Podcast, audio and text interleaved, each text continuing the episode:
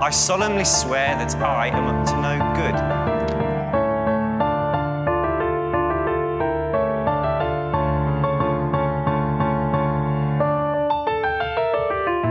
Moikka moi ja tervetuloa Vellokästin pariin. Mä oon Jasmin. Ja mä oon Vilma. Meidän podcast käsittelee Harry Potter-maailmaa kirjojen uudelleenluvun kautta. Tässä jaksossa me käsitellään Viisasten kivikirjan lukua viisi, viistokuja. Ekana tähän alkuun lyhyt kertaus viime jaksosta ja mitä me puhuttiin. Eli me käytiin läpi luku avainten vahti ja keskusteltiin paljon Hagridista ja hänen elämästään, Härryn vanhemmista ja Hagridin pohjattomista taskuista. Luku neljä päättyy Hagridin lupaukseen Harrylle, että seuraavana päivänä he menevät yhdessä ostamaan kaiken tarpeellisen tylypahkaa varten. Ja siihen me jäätiin. Ja nyt mä luen meidän vitoskappaleen tiivistelmän. Häri heräsi seuraavana aamuna ja ajatteli kaiken olleen vain unta. Herättyään hän kuitenkin huomasi Hagridin nukkuvan romahtaneella sohvalla. Heille oli tulossa pitkä päivä.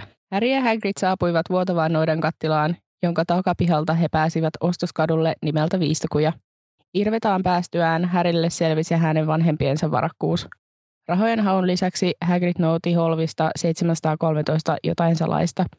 Irvetan jälkeen Häri lähti tutkimaan viistokujan kauppoja ja matkalla hän törmäsi vaaleaan ja kalpeaan poikaan, joka Härin mielestä vaikutti hieman Dudleylta. Lyhyen keskustelun jälkeen Harry ja Hagrid jatkoivat matkaansa ostamaan Härille koulutarvikkeita. Tarvikkeiden lisäksi Hagrid osti Härille pöllön syntymäpäivälahjaksi.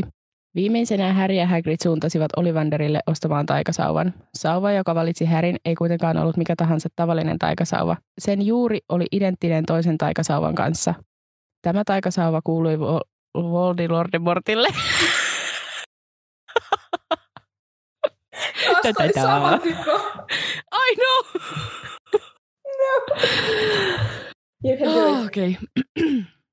Viimeisenä Harry ja Hagrid suuntasivat Olivanderille ostamaan taikasauvan. Sauva, joka valitsi Härin, ei kuitenkaan ollut mikä tahansa tavallinen taikasauva.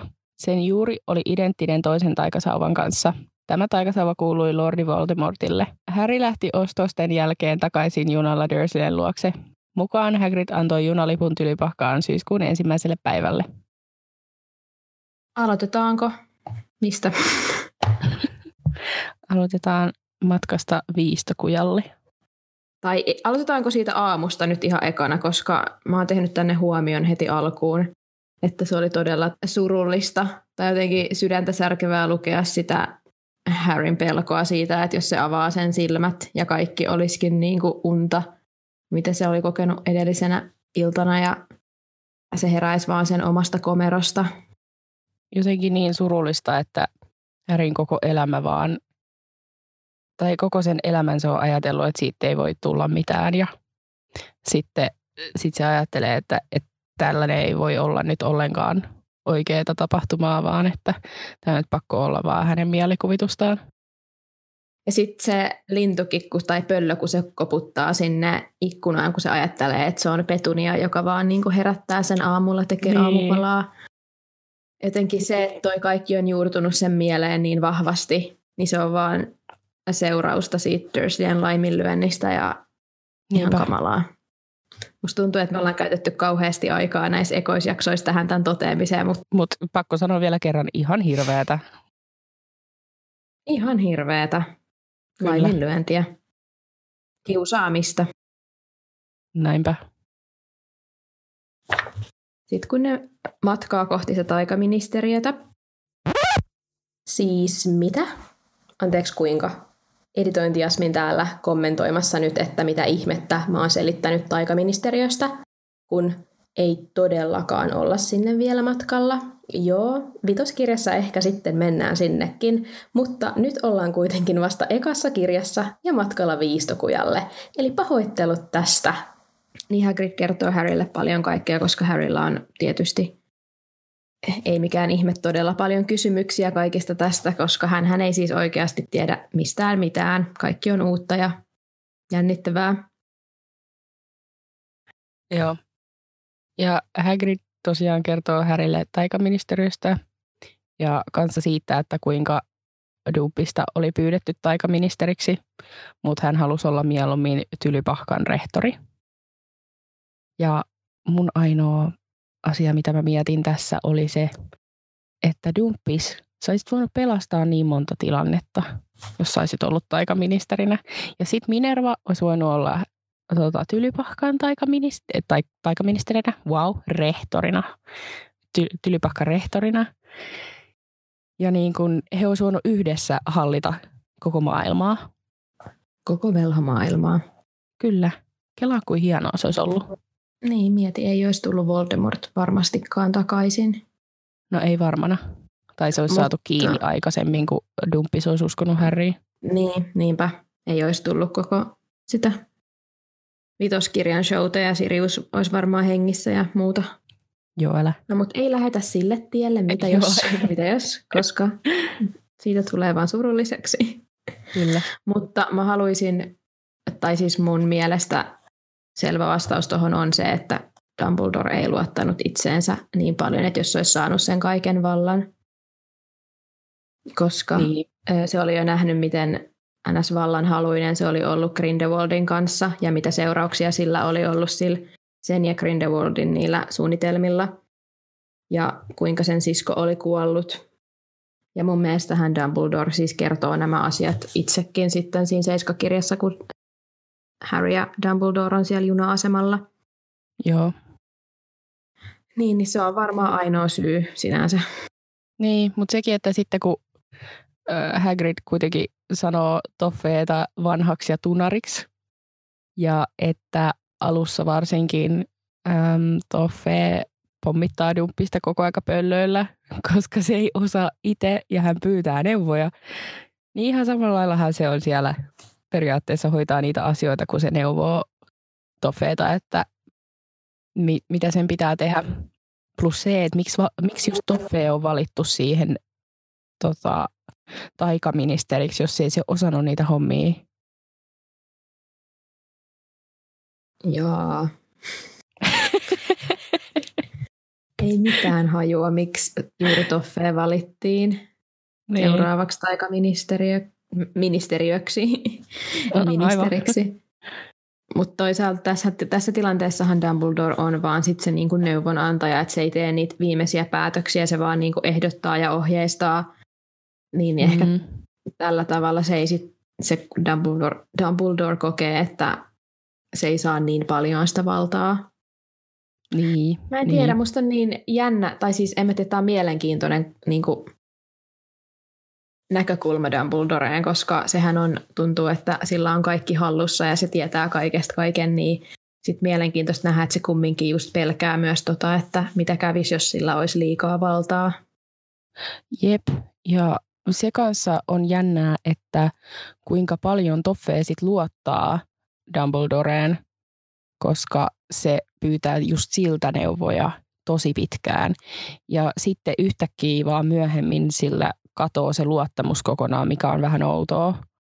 Että yhtäkkiä se ei uskokaan Dumbledorea, vaikka silloin niitä täysiä faktoja, mitä on tapahtunut ja kaikkea, ja se ei yhtäkkiä luotakaan. Niin että mitä siinä sitten tapahtuu, että miksi, miksi se luotto katosi? No siinä varmaan vaan se pelko siitä Voldemort, Voldemortista ja siitä, että se tulisi takaisin, oli niin vahva, että mieluummin sitten kiellettiin se koko ajatus ja mahdollisuus sille.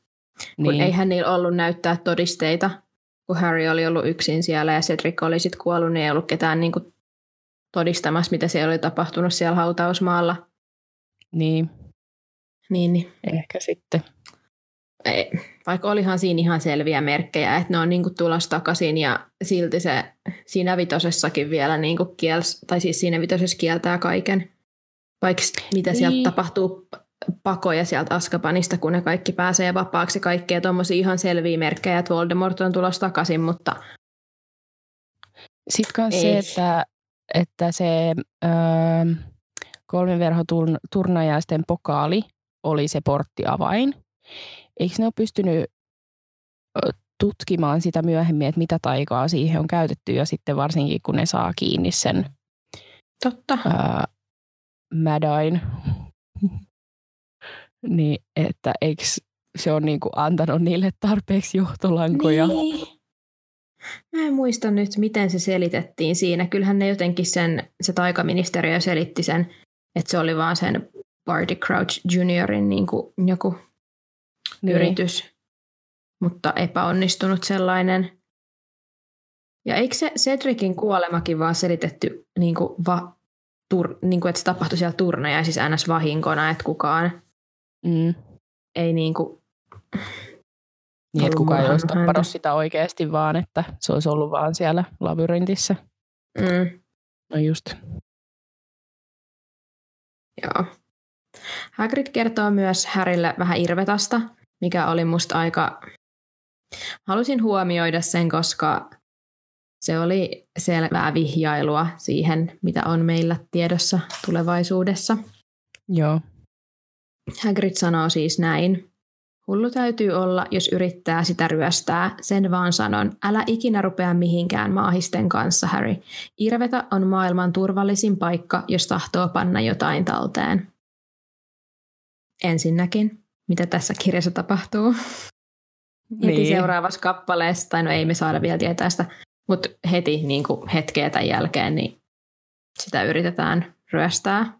Sinne yritetään Kyllä. murtautua.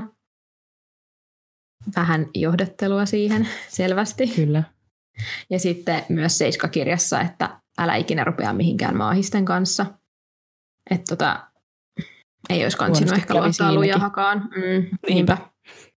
Mm, Sitten samalla kun Hagrid kertoo Härille niitä kaikkia juttuja, niin he on matkalla Lontoon keskustaan ja ne kulkee metrolla.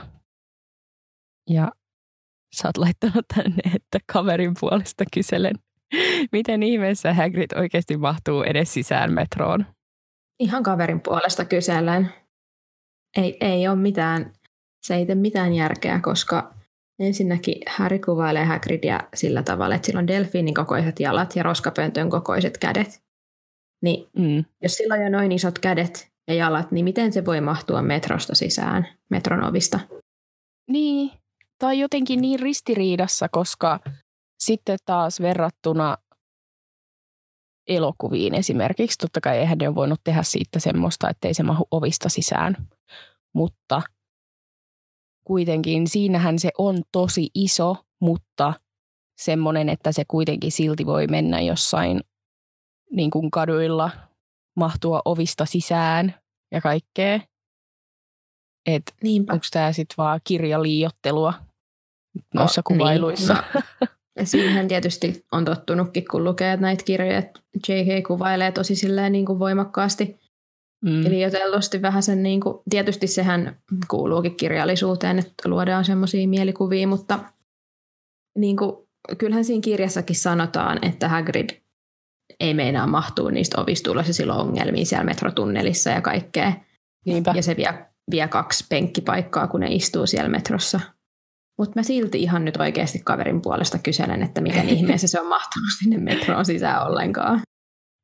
Toinen En kysymys, tiedä. miten se mahtui siihen veneeseen, siihen pikku Dursleyen Niin. veneeseen? Ettei se ole uponnut se vene, kun se on ollut varmaan ihan siellä viimeisillä senteillä pysynyt Niin. pinnalla. Totta. Tuo oli hyvä. En tiedä. Kertokaa meille Joo, teorioita. please. Kyllä me tiedetään siis, että Hagrid on vaan puolijätti, mutta silti se niinku, joo, Ei se silti käy järkeen noi, niin. mitä se tekee ja miten sitä kuvaillaan. Ehkä se vaan on joku random. Ei pitäisi miettiä noin pitkälle. Ei niin.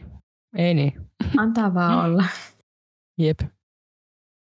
Sitten tosiaan pitkän reissun jälkeen, kun ne on kulkeneet läpi Lontoon, niin ne pääsee sinne vuotavan noidan kattilaan.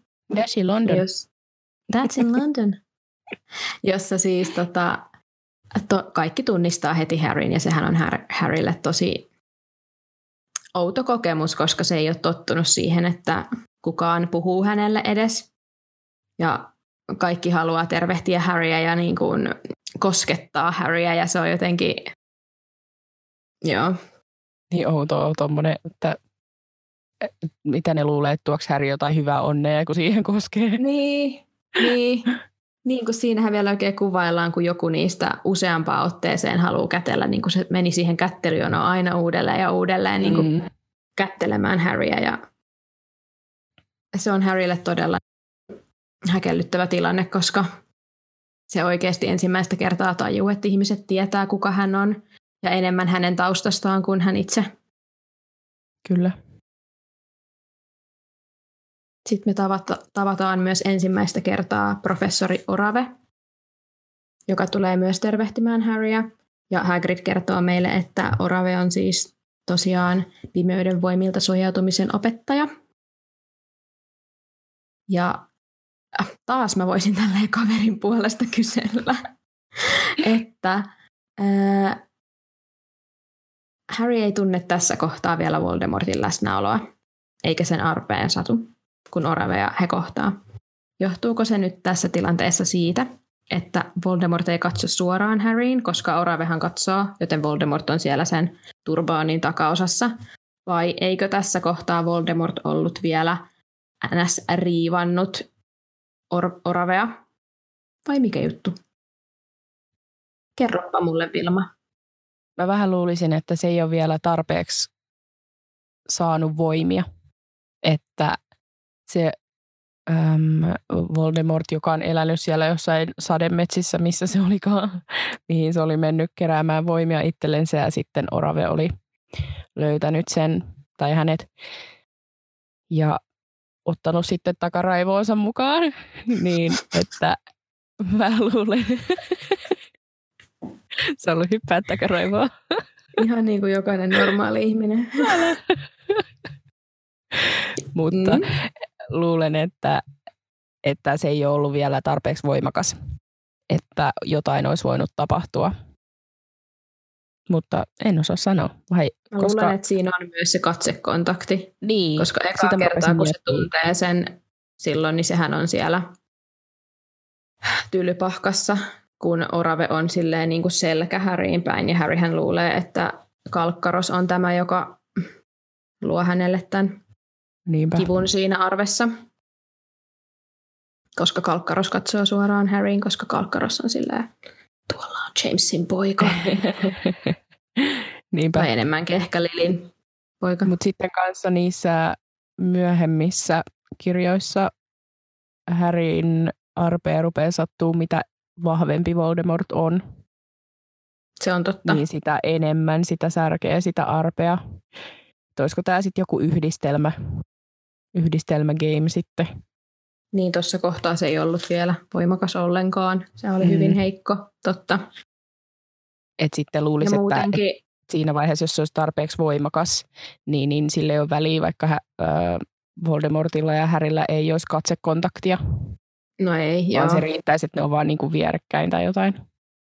Ja muutenkin siis tässä tilanteessahan se ei ollut vielä riivannut sitä oravea. Se ei ollut, niin. oliko se tehnyt siitä vielä sitä hirnyrkkiä, koska tota, öö, sehän tekee sen vasta sen jälkeen, kun se orave tota, ei onnistu ryöstämään sitä irvetaa, sitä mm, viisasten kiveä. Niin sittenhän se ei luota enää siihen, että orave pystyy tehdä näitä asioita, mitä tarvitsee, niin sitten se riivaa oraven. Niin tekeekö Kyllä. se vasta siinä vaiheessa siitä sen väliaikaisen hirnyrkin vai onko se koko ajan ollut jo? Onko Voldemort edes oraven päässä vielä tässä hetkessä, kun ne on siellä vuotavassa noidan kattilassa? Mun mielestä on, koska orave käy itse, se lähtee sille äh, hakureissulle etsimään Voldemorttia. Niin mä oon ainakin ymmärtänyt, että tämä on tapahtunut ennen. Se Voldemortin haku on tapahtunut ennen kuin Häri ja Orave tapaa. Tarkoittaako se, kun se Voldemort riivaa Oraven, niin tarkoittaako se sitä, että silloin se vasta menee sen siihen päähän kiinni niin. matkaan mukaan? niin. Koska se ei ollut riivannut Oravea vielä tässä vaiheessa, kun se riivaa sen vasta sen jälkeen, kauhean sana toi riivata, ihan niin. tälleen, by the way. Se riivaa sen vasta siinä vaiheessa, kun se epäonnistuu ton Irvetan niin kuin si- sinne irvetaan murtautumisessa. Mm. Onko se sitten vaan, että se on ottanut sen kyytiin ja ne on ajatellut, että, että se riittää ja sitten Orave on epäonnistunut ja Volde on todennut, että tästä ei tule mitään ja nyt teen sinusta hirnyrkin. Joo, eh- ehkäpä. Mm. Voi hyvin olla. Kyllä. Mutta tota, ajattelin, että voisi puhua vähän tuosta Oravesta lisää. Joo. Eli hän on, häntä on tosiaan nuorena kiusattu paljon hänen arkuudesta ja herkkyydestä, joka me myös huomataan hyvin näissä tässä kirjassa, kun hän sönköttää ja kaikkea, mutta se, vaikka se sönköttäminen hän oli ää, Esitystä. tekaistua, niin, Mm. mutta hän on silti hyvin arka ja herkkä ihminen.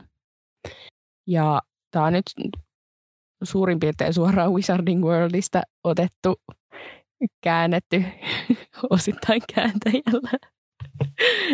Mutta tässä on tosiaan nyt vähän tuosta Oraven reissusta. Orave lähti tahallaan etsimään, mitä pimeästä velhosta oli jäljellä, osittain uteliaisuudesta ja tärkeyden halusta. Ainakin Orave kuvitteli, että hän vo- voisi olla mies, joka löysi Voldemortin, mutta parhaimmillaan saattaisi oppia Voldemortilta taitoja, jotka varmistaisivat, ettei hänelle enää naurettaisi. Eli hän on niinku tahalleen lähtenyt sinne Volden metsästysreissulle ja halunnut tehdä itsestään kanssa pimeän. Tällä tavalla ehkä tunnetun. Niin. Mm, kyllä, Halusi olla se, joka löytää Voldemortin. jep. Sitten mulla on vielä hassu fakta tähän, että huhuttiin, että Oravella on turbaani tänne valkosipulia, että se pitäisi vaan pyörit loitolla. Joo, siitähän ne puhuu tässä kirjassa. Joku sen huomauttaa, että se oli sillä sen reissulla siitä oli tullut niin pelokas. Koska Hagrid hän sanoo myös Harrylle, että se oli tosi hyvä ja pätevä opettaja ennen kuin mm. se lähti sille reissulle, että se niinku ties aineensa ja se oli taitava siinä op- sen opettamisessa. Niinpä. Ja siis Varmasti me sitä, saan mitä hän opettaa. pimeän voimilta suojautumista. Mutta tosiaan siis, mitähän mun piti sanoa? Sä koet keskeytin. Kadotin mun ajatuksen. Saa anteeksi. Mä olin kaivoin mun puhelimenkin esiin, kun piti mennä googlettaa. Ai niin. Mun piti kysyä, että siis mihin tupaan Orave kuului? Mä en muuten itse asiassa tiedä. Ensimmäinen googletustauko. Mä oon ylpeä tästä, että nyt vasta tässä vaiheessa tulee eka googletustauko. Mäkin. Hän on ollut ensijästitiedon opettaja. Okei. Toi oli mulle uutta tietoa. Tämä on myös fandom wikiasta, joten en nyt sata prossaa varmaksi laita, mutta täällä lukee, että Orave kuului tylypahkassa opiskelujensa ajan korpinkynteen. Joo, mä just huomasin saman kohdan. Eli orave on ollut korpinkynsi. Kyllä. No, Mikä Mun mielestä selittää se ehkä sitä sen tiedon hyvin. Niin, niinpä munkin mielestä. Hän on vaan sitten päättänyt mennä pimeälle, pimeälle puolelle. kyllä. Tämäkin todistaa, että jokaisesta tuvasta kyllä lähtee pimeällekin puolelle. Niinpä, se on hyvä esimerkki siitä ja ehkä nämä unohdetaan tosi usein, kun puhutaan vaan siitä, että vain luihuset on niitä pahoja. Mutta tota, tämä on yksi esimerkki, Orave on hyvä esimerkki ja Peter Piskuilla on toinen, joka lähti rohkelikoista, eli ei ole vain Kyllä. Ja eihän nyt tämä Lockhardkaan mikä ihan paras tyyppi ollut, että tota, hänkin oli korpinkynsi, eikö niin? Joo, kai. Mutta jos se jotain positiivista, niin puuskupuista ei ole lähtenyt yhtään. Cedric, spoileri! Big Pakko aina, haluatko aina niin kuin, saada mut itkemään? Okei. Okay. Cedric lähtee pimeälle puolelle, me ei voida sille mitään. Ja niille, jotka ei tiedä, mistä me puhutaan, niin... Ää, feikki. Tämä ei tapahtunut oikeasti. Cruised Child. Ja Vilma on Täällä- kiel- vielä tässä kieltämisen ensimmäisessä vaiheessa. niin on, koska Cedric Diggory on mun ainoa sata prossaa lemppari Harry Potterista. Mua harmittaa. Mutta Oli kyllä. tosiaan täällä Fandom Wikiassa lukee Oravesta, että hän yritti käydä tosiaan murtautumassa sinne Irvetaan. Ja epäonnistumisen vuoksi Voldemort päätti ruveta pitämään Oravea paremmin silmällä, silmällä ja asettui hänen ruumiiseensa näkyen kasvoina siellä takaraivossa. Okei, eli vasta Mut- siinä vaiheessa. Niin, miten ne on, missä se Voldemort on ollut ennen sitä? Se on ollut jossain se taskussa. Ei se ole varmaan ollut läsnä ollenkaan, niin. niin kuin se on ollut Niin. jossain muualla. En halua tietää missä. Eli no se selittää tämän meidän koko kysymyksen, että minkä takia Niin Harry ei tunne sen läsnäoloa, koska se ei ole läsnä edes tässä tilanteessa. Jep. Hyvä tietää. Ei, Kymmenen tossa minuuttia se- pohdittiin tätäkin. Mutta se oli. Eikö se tossa Mitä? just ollut läsnä Ei, kun sen irvetään... siellä i, tota, vuotavassa noiden kattilassa? Ei, kun sen jälkeen vasta. Ah niin, kun, ei kun totta, se, se kas myöhemmin sitten tota, yrittää murtautua Se yrittää Irvetaan. murtautua tuon samana päivänä, eli varmaan sitten sen jälkeen, kun se on epäonnistunut siinä murtautumisessa, niin sen Mm. jälkeen se sitten riivaa. No niin. Vitsi. Jälleen yksi kysymys, johon löytyi vastaus. Siirrytäänkö Har- Harryn perintöön, koska meillä on täällä siitäkin paljon kysymyksiä ja pohdintoja. Kyllä. Mulla on täällä ensimmäisenä kirjoitettuna, oisko Dudleyt? oisko Darcy, da, Darsley? just Oh my god.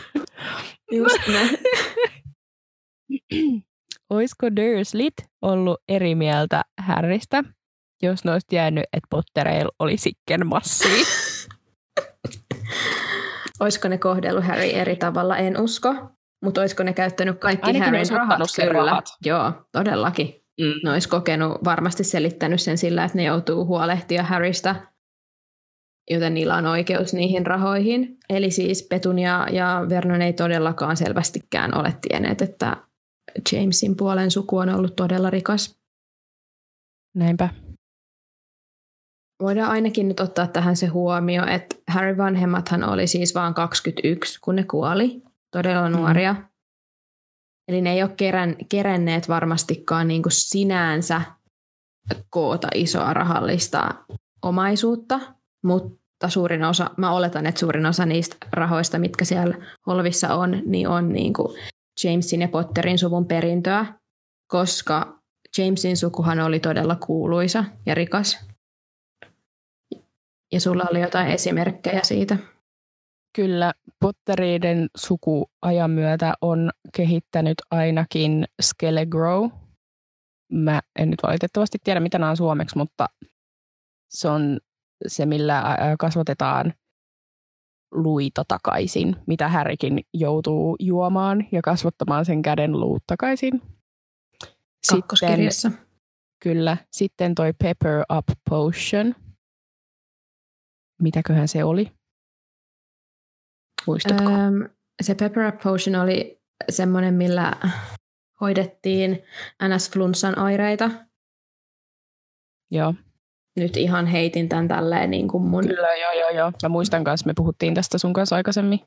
Se oli sitä flunssaan varten. jonka oli tarkoitus niin kuin lämmittää sun kehoa ja tällä tavalla. Sitä, sitä on käytetty useampaan otteeseen näissä kirjoissa. Joo. Ainakin Sitten- muistan, että sitä on käytetty kakkosessa, kun Percy tarjoaa sitä Ginille sen takia, kun Ginny ei oikein voi hyviä. Percy ajattelee, että se voisi auttaa. Sitten kolmantena, mikä Potterin suvussa on kehitelty, Härin iso isä, niin on toi Sleeky siis Hair Potion, jota Hermionekin käyttää nelosleffassa, että hän saa suoristettua ja tasotettua hänen hiuksensa, kun ne on niin, ähm, miskä niitä sanotaan? Frishy. En, niin, mikä, mikä se on suomeksi?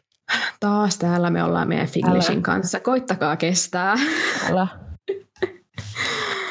Me luvataan yrittää. Me yritetään parhaamme, koska se ei ole niinku kihara, tai no käkkärä.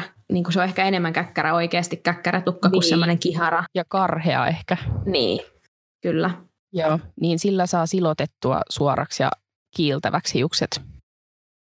Ja tosiaan Hermione käyttää sitä sinne joulutanssiaisiin, että hän saa laitettua hänen hiuksensa.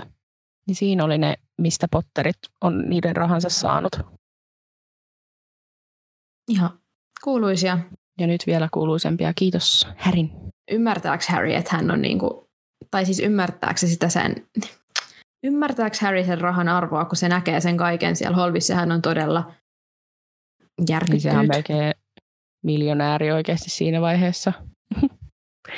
ja sitä mä mietin, että mistä, niin kuin, että tietääkö Harry, että mistä ne rahat on tullut. Ja koska se ei kyseenalaista ainakaan siinä hetkessä, niin niiden, että ai, että hänellä olikin näin rikas suku ja kaikki tämä on nyt perintönä hänelle. Että onko se vaan niin shokissa siitä, että sitten se ei tajua kysyä tuommoista asiaa ja että eikö se oikeasti missään vaiheessa mieti niiden rahojen alkuperän, että mistä ne on tullut? Ei se varmaan mieti, koska sitä ei tässä käsitellä ja tämä kaikki on tämmöistä tähän jälkikäteen saatu tietoa, tämä Jamesin ja Potterin suvun perintö, ja mm. eihän sitä sinänsä käsitellä missään kirjoissa kunnolla. Eli Oletettavasti. Se on niin nuori, kun se niin kun saat, eihän nyt 11-vuotias ymmärrä sinänsä rahan arvoa samalla tavalla kuin aikuinen tietenkään, niin Niinpä. Toisaalta se myös, vaikka Harry tajuu, tai kyllä se näkee, että sillä on, niin siellä on paljon rahaa ja se saa ostettua sillä asioita, mutta se ei siltikään niin kuin heti mene sekaisin siitä ja ole sillä, mm. sillä, että nyt mä käytän kaiken tämän rahan, mihin, mitä vitsiä kaikkea mä voinkaan ostaa. Että sehän on kauhean humble, mikä kertoo niin tosi paljon sen hahmosta. Et siinä onko se nyt sitten kolmosessakin, kun se haluaisi ostaa sen uuden luudan, mutta se ei viitsi ostaa vaan sen takia, koska sillä on jo hyvä luuta valmiiksi. Niin. Vaikka sillä olisi rahaa ostaa se uusin ja hienoin luuta, niin se ei osta siltikään, koska se tietää, että sillä on jo hyvä luuta. Niin mun mielestä se kuvaa tosi hyvin sitä, että Harry niin kuin, hän on ihana, ei mulla muuta. Plus ehkä se, että sitten kun ne kaikki rahat on siellä Irvetassa ja se käy siellä ehkä kerran vuodessa, niin se ei sitten samalla lailla voi olla, että no mä otan tästä vähän tätä rahaa ja ostan kaikille kermakaljat tylyahossa tai jotain vastaavaa. Niin, niinpä. Mutta kyllähän se sitten heti tarjoaa Ronillekin, mm. kun se näkee, että sillä ei ole niin hyvät eväät siellä junassa, kun ne on matkalla kouluun. Niin hetihän Niinpä. se on silleen, että mä tarjoan sullekin ja saat syödä näitä herkkuja. Ja... Jep. Ai, Nehän ostaa sen kärryn melkein tyhjäksi. Niin, voi Harry. Hän on... Miten voikin olla noin ihana, vaikka on kohdeltu niin huonosti? Niinpä. Ihana, että hän on säilynyt niin kuin... Tietysti ymmärtää eri tavalla kaiken arvon, kun ei ole koskaan saanut mitään. Päästäänkö me sitten viimeinkin ö, Harryn listaan tavaroista, mitä sen pitää ostaa koulua varten? Päästään. Mä en nyt viiti luketta listaa ihan kokonaan, koska ähm, mä en osaa lausua oikein näitä koulukirjojen kirjoittajien nimiä, mutta mä haluaisin nostaa täältä esille muutaman asian. Oppikirjat tosiaan, ja äh, mä haluaisin kysyä sulta, että mikä näistä kuulostaa sun mielestä mielenkiintoisimmalta? Mihin tarttuisit okay. ensimmäisenä? Totta kai Newt Mä tiedän sun vastauksen jo. en tiedä, miksi mä en kysy. Ihmeotukset ja niiden olinpaikat. Ihan vaan, koska Ensinnäkin korjaan sut, että hän on lisko. Niin, totta. Lisko Scamander. Ilmalla menee tunteisiin, ei tykkää mm. liskosuomennoksesta yhtään. No kelaa, kun sun nimi olisi Lisko. Mä ymmärrän, että nude on suomennos, mm. niin kuin lisko. Tai nude suomennetaan liskoksi su- suomen kielellä, mutta silti nude on hänen nimensä. Miksei se voi olla vaan nude? No samalla tavalla kuin Kalkkaros suomennettiin. Mutta Scamander on kuitenkin hänen sukunimi, että miksei sit sitäkin ole suomennettu? Severus Kalkkaros. Ei vaan Scamander. Niin, mutta esimerkkihän tossakin on Severusta ei ole suomennettu, mutta Kalkkaras on suomennettu.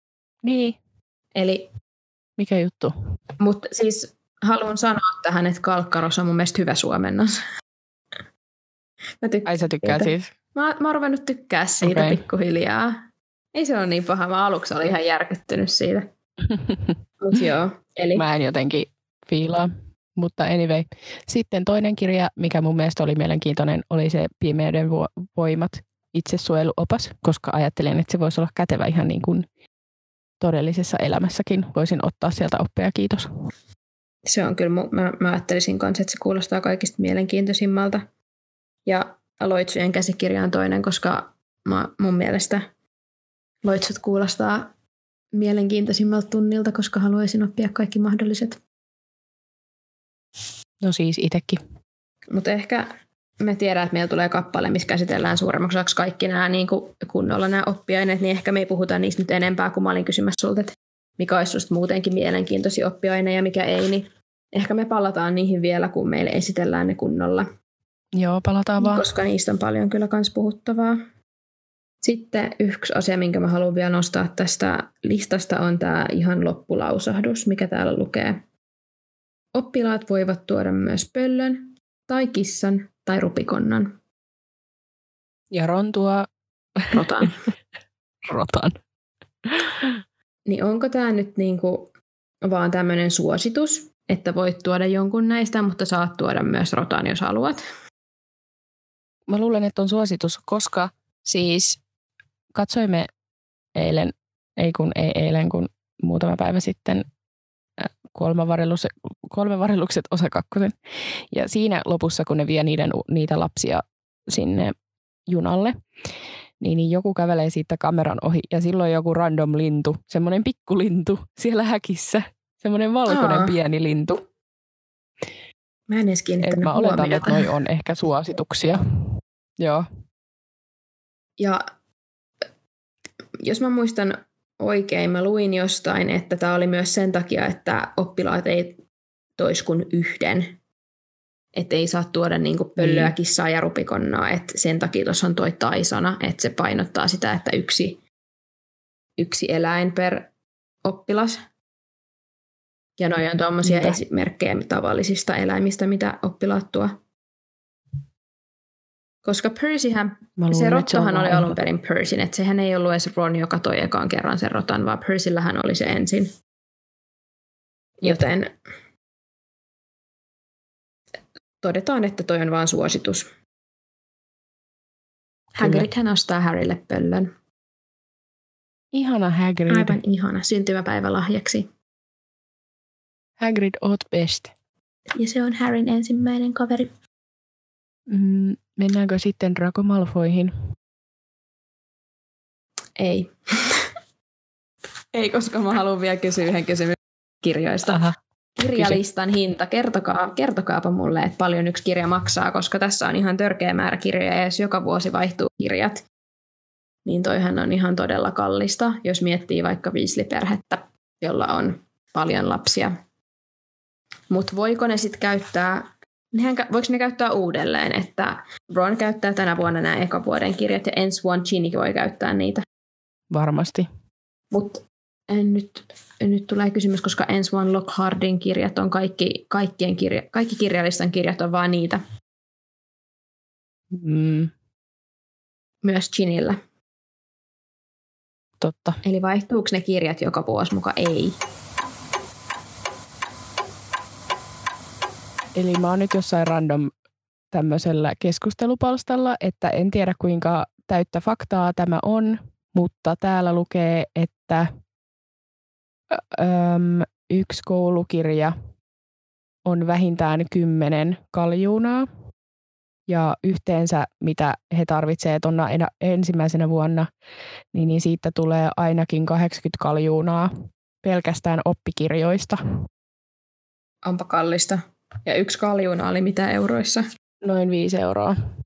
Koulukirjat maksavat 461 euroa. Ihan järkyttävää. Jos tämä on tosiaan totta. Niin tota, joo.